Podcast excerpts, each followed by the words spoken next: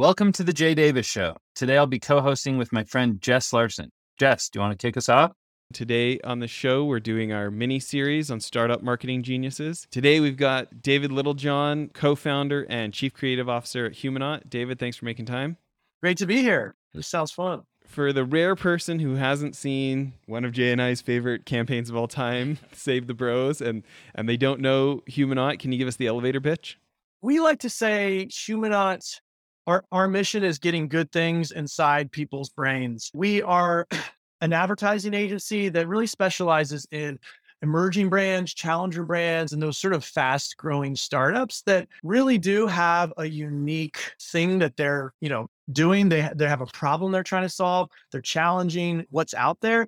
And we just find that those people have a really, a much tougher time marketing themselves than say Snickers that can just say, "Hey, grab a Snickers." Like high awareness, you are you already have heard of it, and so we just love figuring out like how do you take these new ideas and communicate them bring them down to earth for people and then also just get them really excited so it's it's raising awareness and it's also like establishing your brand all in about six seconds to capture someone's attention and break through in what's like a crazy crowded marketing environment now and I think the reason that we tried to hunt you guys down and see if we could get you to come on the show is there's a lot of people who have backgrounds as copywriters or being in the advertising space who can talk a good game, but you guys legitimately have the results to back it up.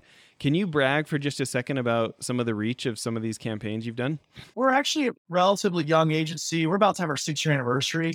And I think that we came up right when there was a totally new opportunity for brands that really hadn't been there, which was you know, video production costs were starting to come down, and you had this new delivery device called the internet, but more specifically social media, Facebook, Twitter, YouTube. And so we sort of realized that like the brands that we were working with, they didn't have monster crazy budgets to pump $20 million of TV advertising at people. And that the work that we needed to do like had to capture your attention and be shareable. It, you had to capture someone in five seconds and then make them mm-hmm. want to stick around for the whole story.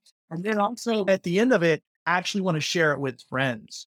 So in the early days, specifically designed our campaigns for shareability. And especially in those first few years, just had a lot of viral successes. Save the Bros, like hitting millions of views just in the first week. And then going on to tons and millions more people to the point where like, yeah, like you guys saw it. And it was so cool when your friends and people that you know and don't know are saying like, "Oh yeah, I just saw that." It showed us that that the work was working, and also that the press was writing about it. And then we also, you know, we've done things. Even though we worked with with sort of smaller smaller campaigns like that, even when we worked with slightly bigger brands like SodaStream for a Super Bowl spot, like we designed that whole campaign to be press worthy and shareable. And so we're always thinking about like how does that advertisement become a part of culture? How does it become a story that you want to talk about? And we've done that for the organic industry with a campaign called the natural effect, which exposed like how much BS the word natural is in marketing, which was incredibly viral. And then we've just gone on to create work that we use the metric of like, would you watch this and share this with a friend? Would you talk about it? And that's kind of all that matters to us. Like the words don't matter. It just comes down to can we make things that people love and that really also change people's minds and change people's behavior, which is what this game is all about. Yeah, that's awesome. Can you tell me as you're as you're looking at starting a project what is kind of that that key thing that you're looking for as you're starting to build out that strategy for someone who doesn't have as much budget but they're trying to overtake kind of an incumbent brand that's been around forever? How do you kind of approach the strategy there? It's really getting to the heart of the challenge of the work. I say this a lot to, to brands and companies and it's a little like surprising and startling but it's true. And the reality is i think brands just need to realize that like no one cares about you. No one is waiting to hear about your thing. Like they don't know about you probably. You're interrupting them and you probably have some sort of like you're asking them to change what they do. And like they're trying to figure out like what did Beyonce do today? Like the idea that your little startup brand or your little app that it has importance in their life is a little bit egotistical. And so we sort of just set the bar like right there and go like, let's just start with the fact that like we're interrupting a person who has an interesting life with their own things they want to do, and we're about to interrupt them. And so uh, that's sort of like it's our job as people building brands to to really think deeply about the brand, to think about what it means, and we can get caught up in that. And so I think the first thing we do is reset and just go like, hey, let's look at our customer, let's look at the person that we're trying to reach, and realize that like you're not even in their spectrum right now of, of what they're thinking about. So let's start there then let's start thinking about like, well, how could you be relevant to them? Like, how could you say something that would actually add value to their life that could be a part of their, you know, daily conversation with people? And so there's an exercise literally sort of mapping the culture and figuring out where a brand fits inside a person's mind and and sort of what their preconceived ideas are and and you're also looking for like the most the closest thing that is relevant to them. And I think Save the Bros is a great example. We took an organic company. So for anyone who doesn't know what Save the Bros is, it, it was a campaign for Organic Valley. They make organic eggs, cheese, butter, cream, milk, obviously. So they had made an organic protein shake. And the sort of the tension there of like this, these organic, you know, small family farmers out in the middle of Wisconsin and around the country somehow like you know having something that's going to add value to crossfit culture you know workout culture gym culture there was clearly a tension there. And so we just realized that like well what's the when people think about protein like what's the closest thing in that that a lot of people could think about? And so bro culture and, and everyone knows a bro who's working out and chugging a lot of protein that we realized was actually even though it was the furthest thing away from Organic Valley's brand, it was the closest thing into relevance. And so we kind of try to, you know, when we literally sometimes are mapping this out, but we go, how do we attach something that's that's really relevant in your category to what maybe out there thing that you're doing? Because bros are not thinking about organic, you know, and so they're creating a really fun surprise intention there we kind of do that with all the work we do is is figure out like okay there's the thing you want to say. Okay great. Let's make sure that that's the idea that we get across. But then there's the thing that people will actually listen to. There's a thing that will actually break through. And th- we're really looking for that cross section. Again if you have a lot of money you don't have to worry so much about this. You're going to force feed someone to watch your commercial. You know even though the reality is when people are going to turn away and look at their phone anyway if your commercial sucks but you can pump it out. If you have less money and you're doing digital marketing you have to respect the customer's mindset and you have to find kind of a, a trojan horse uh, way in where you're like hey we're going to make this message interesting and relevant to you. And so that's kind of where it starts and we often find that it leads to really you know, surprising places to go for both us and the client. But you can actually test and see that these campaigns work better because you're actually sort of meeting the customer where they are. And part of that also to us means approaching your advertising with honesty, which is a whole nother topic we get into. But if you'll see our work, we really sort of respect the relationship we have with with the customer, which is like, hey, we're a company. You haven't heard of us. We're interrupting you. We actually think you you really want to hear this because we've made something interesting for you. And a lot of brands just want to be really like cool. They want to be like high up in the in the clouds of like, you know, doing cool stuff. And it just creates sort of at a distance where people can go like, I don't care. Like you're an annoying brand. Get out of here. And we were to close that distance and and sort of like honor the fact that like we're just people like you making stuff. And I think that's what Dollar Shave did so well. And that's why that campaign obviously grew up was here was a guy that just sort of talk to you as the founder solving this big problem that you, you face. It's just changing the way brands and especially emerging challenger brands need to be thinking about their marketing when they go out with a message so they don't waste their money and be invisible. I think that's so powerful. And kind of going along those lines, I think right now so many people just want authenticity. Like they want a brand to not not try and exactly what you're saying, not try and sell them, not try and go really high up in the clouds and talk about how amazing they are. Why do you think that's so powerful right now? How do you think brands can use that? I think any creative person listening to this is, is seeing authenticity like literally on every brand brief there is right now. And, you know, there, there's a few reasons why that word is popping and also why there is something, you know, important underneath it. And I, I think one is skeptical of BS. And I'll keep using the clean frames here, but you know, every everyone is skeptical of advertising. Like we kind of know what it is. The game is up. Especially younger people. I mean, young, young people just are, have grown up on advertising and have grown up ignoring it. And so you a have to sort of get out of the like cheesy spokesperson, everyone's smiling, like you know, it's like we finally know that like advertising life is not life. Okay, so so that's out. And so then the the problem is brands go, okay, well, then we got to be authentic, got to connect. And they go, all right, well, how do we appear to be authentic through our casting and the way we shoot it and like the way we script it? But for savvy people, it's still the same BS, just now with a much better director or a much better treatment. And I think that the key is, is that to be authentic now, you have to be authentically something, right? You have to actually have something to say in the same way that for a comedian to be truly funny, they have to say something that's that's real, that uh, that that's insightful and that's true. And you know, imagine imagine a comedian just trying to go out on stage and, and try to sound like real stuff. Sometimes they do and they bomb, right? And I think you got a lot of brands out there trying to do authenticity and just bombing. And, and it, it's kind of embarrassing sometimes to watch. And it's because they don't know who they are, right? Either they don't know who they are and then they hire an agency to figure out who they are and the agency doesn't know who they are. And it's possible just that like they may not actually have an interesting thing to say and the brands are winning, they're either founder led or they're really smart about actually creating value for their customer, getting getting over themselves and trying to put a stake in the ground. And you can see big brands do this like Nike, or brands that are willing to sort of piss some people off.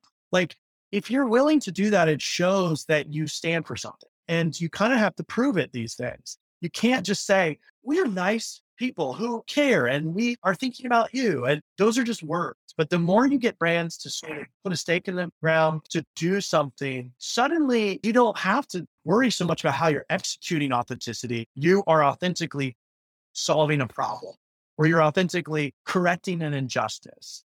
And that's where we try to get the brands we work with too, is to, and we actually use the word injustice in our own briefs. We, we go like, there's something wrong in the world. And it doesn't have to be huge. I'm, I'm not saying we got to go like clean up the ocean, but ideally there's something that you stand for and are trying. Can you talk a little bit about your writing process of just, you know, what is it like? Can you pull back the curtains for people who are like, they've seen the Dollar Shave Club ads or they're familiar with this approach a bit, but they don't know how the sausage gets made? Can you talk a little bit about what that writing process looks like, what that kind of progression to get there becomes? there's sort of two sides to it. And, you know, fair warning, like the creative process is never as, I think, you know, sexy or magical as people sort of hope it is. It, it is just a lot of taking shots in the dark and throwing darts and seeing sort of what sparks.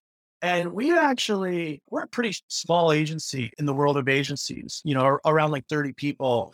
And we don't have the traditional copywriter art director teams. We're much more structured, a little bit more like a production company. And we actually have writers' rooms instead of sort of these little individual siloed teams that are basically the way that agencies are structured. You basically have all these little agencies of teams inside a big agency, and they make the presentations and fight their way to the top to see whose ideas can emerge.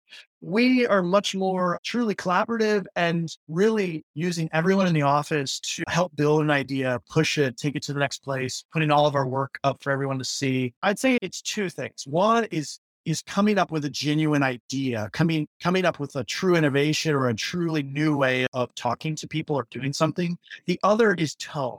How do you talk about yourself or talk about your competition and not sound like a jerk or not sound like you're on a high horse. We, we really think about both of those. And you can have a great idea, but that's totally wrong and it's going to bomb. And you can sometimes have a pretty simple idea, but really nail your tone and your voice. And, it, and suddenly people listen to you. I think there's a Suja campaign that we have is, is really good example of that all we're telling people is that organic juice in a bottle is drinking plants.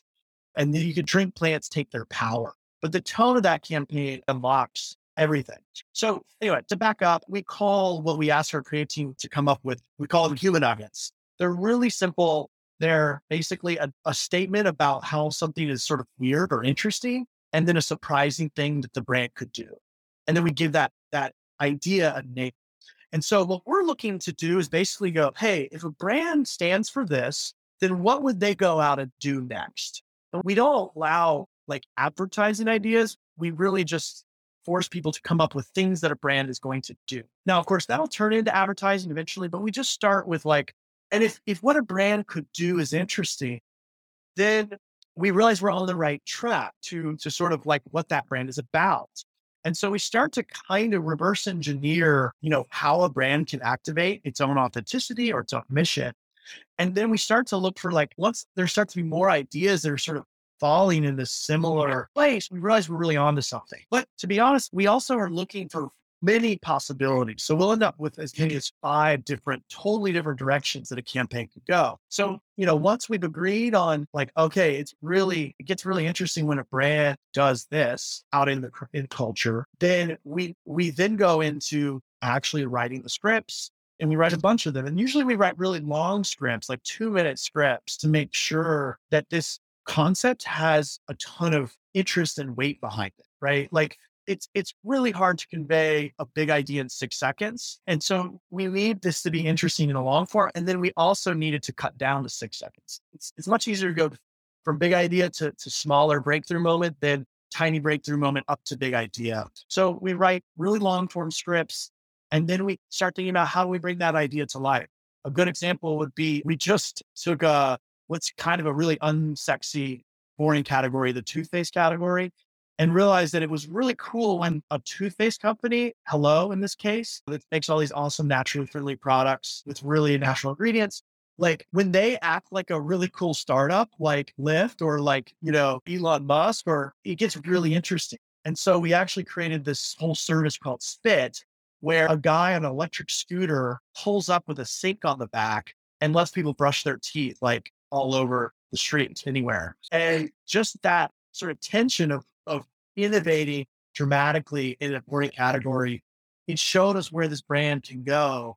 And now we're just looking for even more crazy, interesting innovations, you know, that are over the top and sometimes ridiculous for that brand to go into. So that's something worth watching as well. That's awesome. If someone's at home and they have their own startup and they're just kind of getting started, they're not to that point where they're ready to hire an agency. What do you wish people who came and talked to you had done before coming to you? What are some of those things you're like, man, if I were a founder and I was starting out, here are some of the things I would do to really build a great foundation so that when I'm ready to then go hire an agency like Humanaut and do a really great campaign, what do you wish they'd kind of prepped with and gotten done beforehand? It's a great question. There's there's kind of two sides to what I wish people would do. I mean, the first thing that I tell people is, and I've been in this position. I mean, Humanaut and myself as a startup founder in other companies can really relate to this and have made this. I think what happens is you have a great product, you have a great idea, and you're really passionate about it, but you are so kind of focused on your biggest competition and what they're doing. And you're also sort of a little intimidated by the advertising world or, or marketing. And what I find is that even the most sort of passionate, aggressive, fearless founders, when they go to start marketing, get super conservative and safe. And they're basically kind of trying to make what looks like traditional advertising for their brand. They're really trying to legitimize their startup, which is this little thing, and trying to make it seem bigger, more polished, more put together. And they basically just sort of like stripped away everything that's cool and interesting about them, which is that they have a unique founder. They are scrappy. They are hustling to fix things. And I just think, and again, like no one knows about you. You are invisible, you know? And so the best thing you could do is be willing to just try things and be bold and realize that like the worst thing that's going to happen is that someone's going to notice you and like go to your website, you know, or that like you piss some people off and they start talking about you. Like, you know, there's this really great, uh, uh a former human uh, and buddy of mine just launched a drinking a, a water company. And of course, there's a million water companies. And, but he called his, his water company Liquid Death and the whole branding around it is it's in a can it's look and it looks like a beer and it's basically marketed to this sort of hardcore straight edge like heavy metal audience And man, they just are getting so much attention and people are posting their worst reviews on social media. I just think it's a great reminder that like all you need to do is stand out and tell your story because you actually have an authentic story.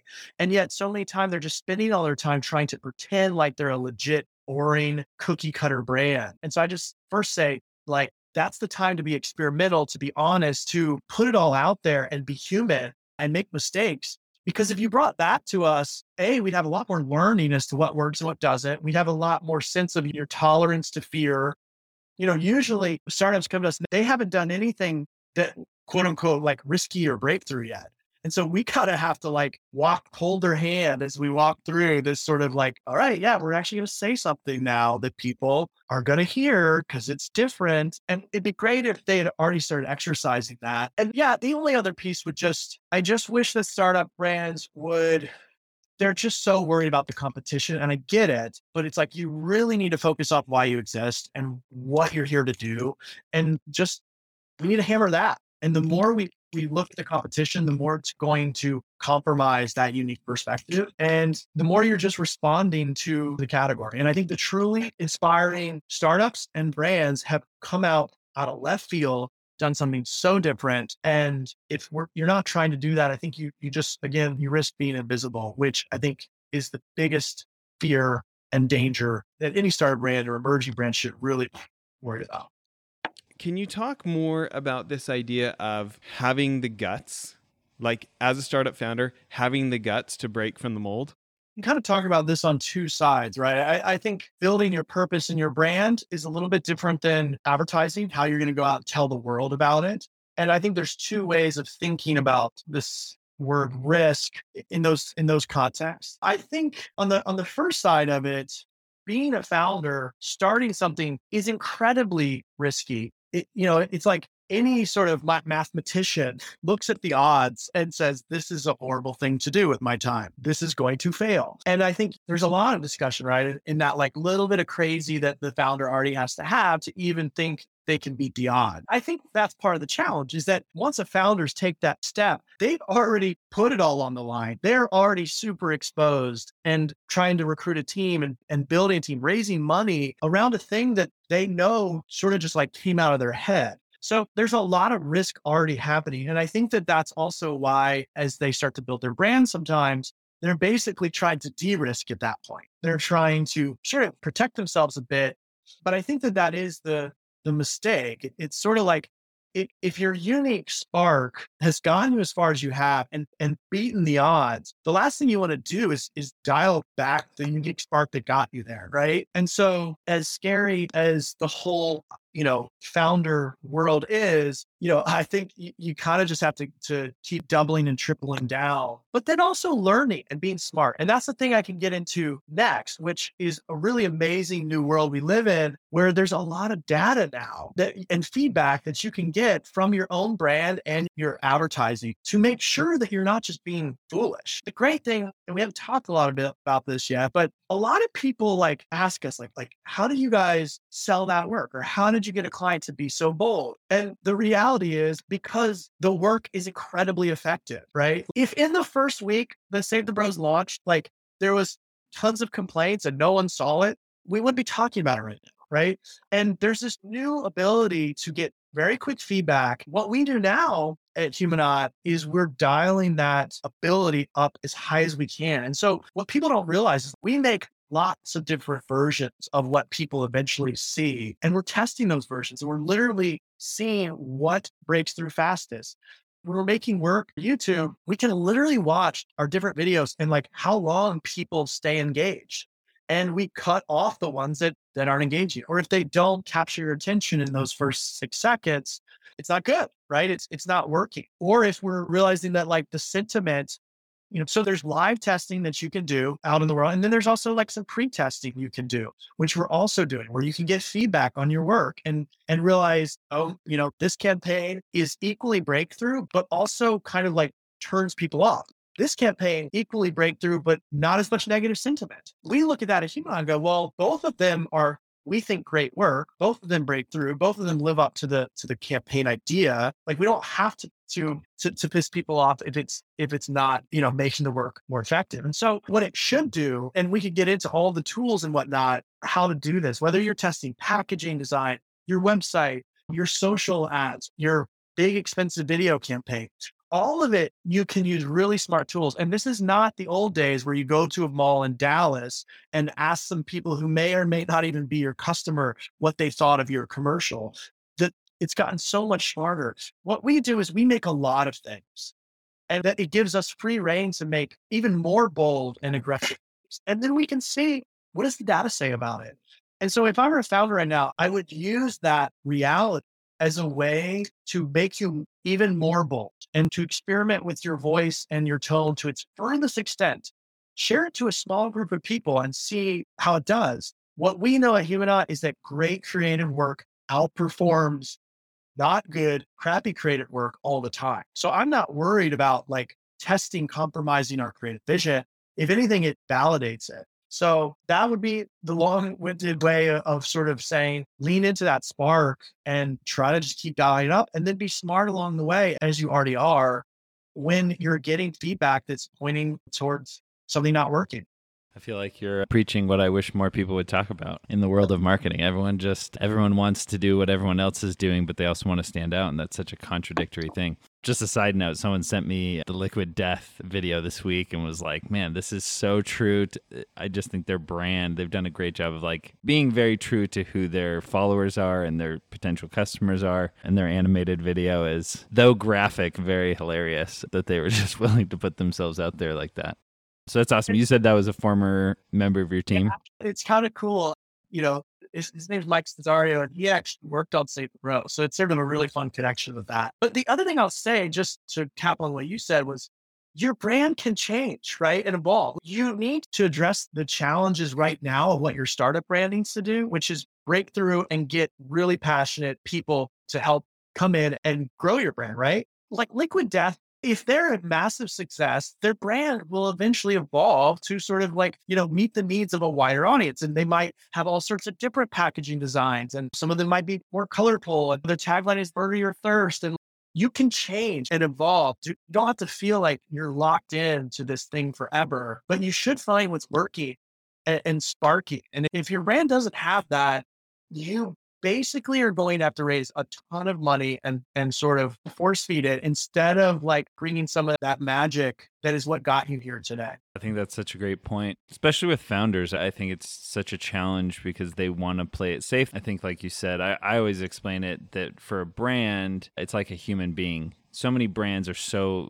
kind of single facet, like just they're like, yeah. well, we want to be cool. And it's like, yeah. well, every cool human being I know can also be funny at times, can also be serious at times. Someone who's always funny is not a very fun person to be around often. And, and, we like multifaceted human beings who have different parts of them. And so I think that's such a great point about about branding. For the agency kind of world, what what do you think is going to happen with agencies? I, I've seen this trend. I'm sure you're seeing this trend. I'm seeing more and more agencies who are kind of bucking the idea of becoming this big, huge group that that is all these mini little mini groups within that are mini agencies within the agency. What else do you see kind of coming to the ad world, agency world? Yeah, I mean it's it's a very interesting and challenging and fun time to be you know building and basically an advertising agency but i think that the whole the whole world is is exploding a bit and it's it's really actually good. I mean, it's, you know, th- there's a lot of agencies that are protecting what they, what they know, what they've done for a long time. But I think from day one, you know, we had the luxury of starting an agency when the, the big shift had already started to happen. And so from day one, you know, our approach has been let's embrace every single new tool or new thing that is we can, we can and let that change happen to us as fast as we can. I think where we started with bringing the majority of our production, our video production in house. So I sometimes say Humanaut is a production company disguised as an ad agency. And it's because the the tools now have been the maker tools have been democratized to the makers. And so, you know, it's it's like you the idea that you need an entire agency to just come up with an idea and and then they have to go out and then hire the people to make the idea I, I mean, if you're a startup founder and you're looking for all the ways, the, the bottom line is is really you're looking at every single way of, of, cutting costs to the bone and being as efficient as possible. By definition, an ad agency is inefficient and, and technically, uh, you know, a, a really sophisticated and ideally savvy strategic middleman. But I think what's going to happen is what you're basically seeing is that production companies are basically bringing creative services in house because they've realized like, oh, well, we could hire two writers to to make amazing scripts, and then we'd have the scripts and we'd go produce them. Like that's smart. And then you're you're seeing the other, which is the attempt for ad agencies to try to become production companies. I think that one's actually harder than you know the production companies hiring some creatives. What you're also seeing is is basically that same thing where the brands are bringing their own marketing in house because they're realizing, oh, well, we can hire the creatives. And, you know, we already have all these young people making social content and videos. Like maybe well, we can make our own videos too. So I think we just have to accept that there are now a lot of ways of coming up, of having ideas. Founders have great ideas. There's a, and there's a lot of ways of making stuff. And so I think that, and then on top of that, you're seeing, you're seeing the world of data come through and the ability to measure and, and test everything. And, and really direct to consumer brands have been the ones that are disrupting the industry the most because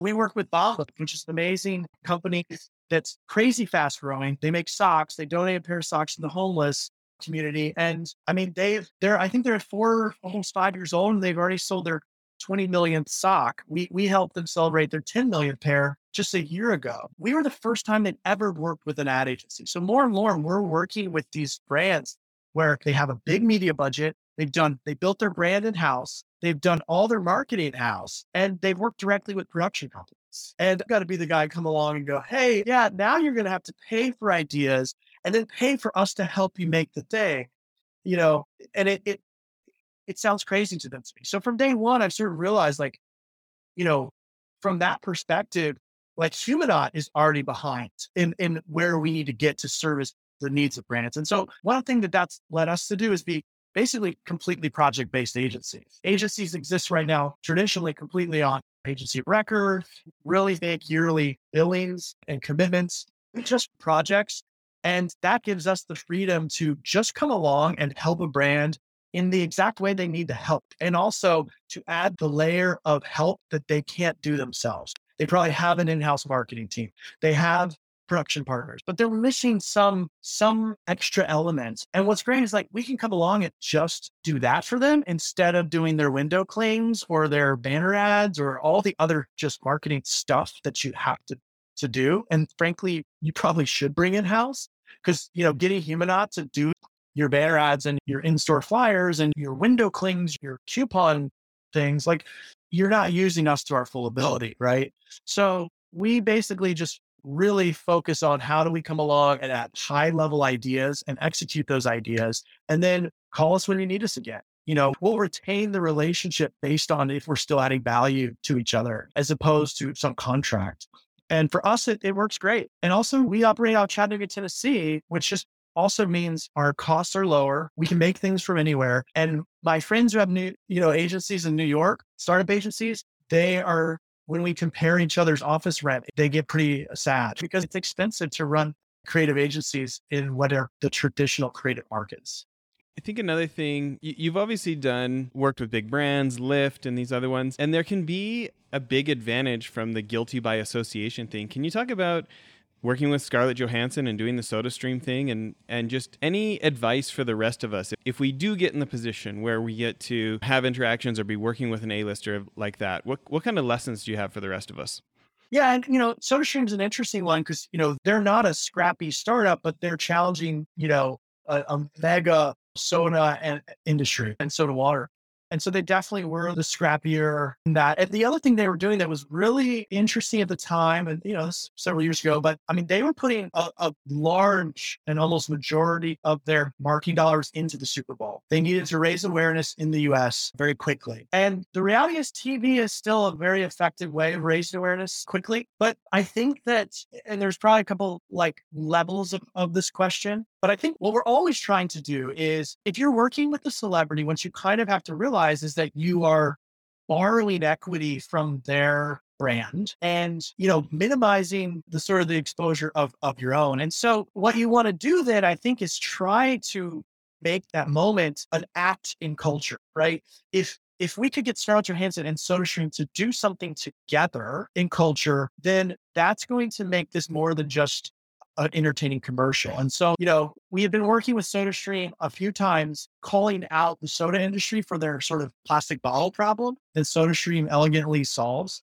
And you know, the very first thing we did was we we created an ad where like a classic Coke and Pepsi Super Bowl commercial and so does, whereas a Coke driver pulls up and a Pepsi driver pulls up, and you think it's one of those classic Super Bowl ads. And then SodaStream sort of crashes it and sort of calls out the, the ability to save a bunch of bottles. And the funny thing is, we knew that commercial. I mean, that commercial got banned. We were not allowed to air that commercial. And we knew that like when we made it. So we were being really smart about realizing you're on a big stage. You need to do something on that stage that is we're talking about. And then when we had Scarlett Johansson, we had her call out in one of the cuts that we did, you know, called out Coke and Pepsi, sort of saying that, you know, she was going to give them this sort of partnership, SodaStream the partnership. And we then had that commercial because it mentioned Coke and Pepsi. And guess what? Pepsi is the halftime sponsor in the Super Bowl. Like that, we don't want you to air that commercial. So then we actually had a YouTube video that said Scarlett Johansson censored, you know, Super Bowl commercial. And guess what? People want to watch that. And then they're like, they're like, wait a minute, it's censored because she says Coke and Pepsi. Like, I'm kind of like annoyed and mad and like, what? And so it just created this, this conversation. So I would just say that, like, don't just use that celebrity moment or that that big stage moment to just tell people who you are. Use it to do something that is provocative or interesting and tells people who you are.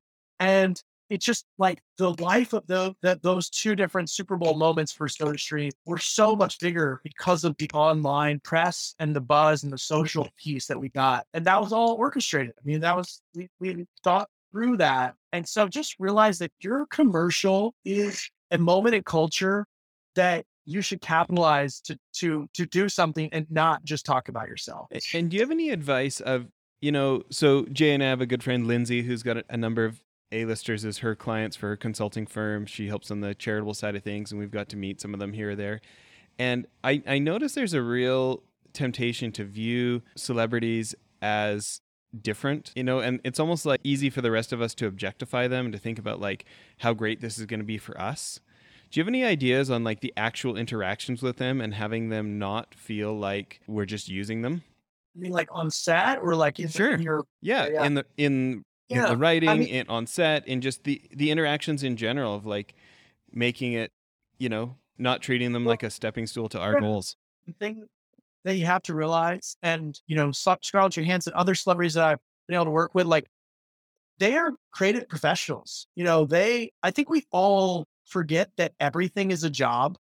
You know, like, and when you realize that like they're showing up and and doing their job and you're there as someone in their life doing your job, it really sort of helps make that moment much simpler. And, and you're just, you're working with like a, someone who's really awesome at their job. And I think it was what I loved was just, I mean, even working with, with Scarlett Johansson, like she was so pro and like, it wasn't like I was working with celebrity. I was working with like a really talented actor as if I had casted someone and wanted to make their mark and say the line right and realize that like they they have a lot on the line too and they just want to do a good job they don't want to embarrass themselves and so the more that you're helping them do a good job is going to help them more than sort of like you know going out of your way to tell them like what a big fan you are how great you are it's like just help them crush it and they will love you and your, your job is to make them look good and help them do their job. So that helped me. And I think, you know, hopefully helps other people just realizing that like in the end of the day they're showing up to work just like you. That's a great piece of advice. Just to kind of wrap up what's something you love to talk about outside of kind of work or business? Is there a hobby you're passionate about something charity related? What's kind of your your soapbox outside of your day-to-day agency work? A lot of the work we do at Humanaut is, as I mentioned, sort of trying to help sell and promote things that we believe are good. Our, our we on our site we say like we work for things that products and uh, and uh, companies that are making things better and not worse. And there's just a lot. I mean, like baking stuff and consumerism ha- is having a huge impact on the planet. There's no getting around it. And there are companies out there that are genuinely solving problems that if more people knew about them, it would move the needle and would start to make things better. And so we talk a lot about, think a lot about the environment and the impact that things make. And I love I love technology and ideas that are are just fixing all the problems out there. And I think it can be you can get when you go down this rabbit hole of documentaries about how everything is is F, like you can get pretty depressed. But then there's also this rabbit hole of all these smart, innovative people that are are really coming up with some amazing stuff. We're like, whoa, I didn't know mushrooms could do that, or I didn't know, you know, you could get a solar panel that small to power X, Y, or Z. I love that stuff. I love the innovation of creating value.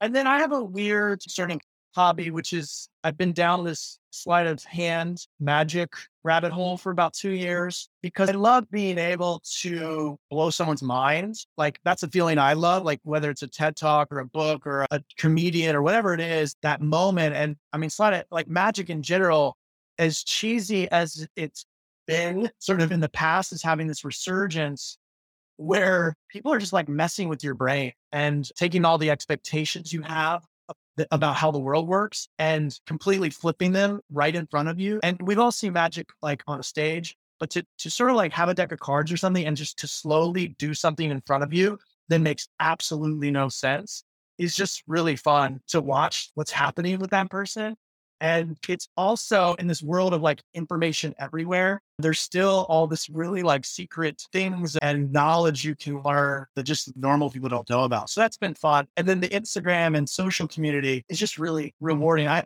I encourage everyone these days to find like a subculture that they can get really deep into.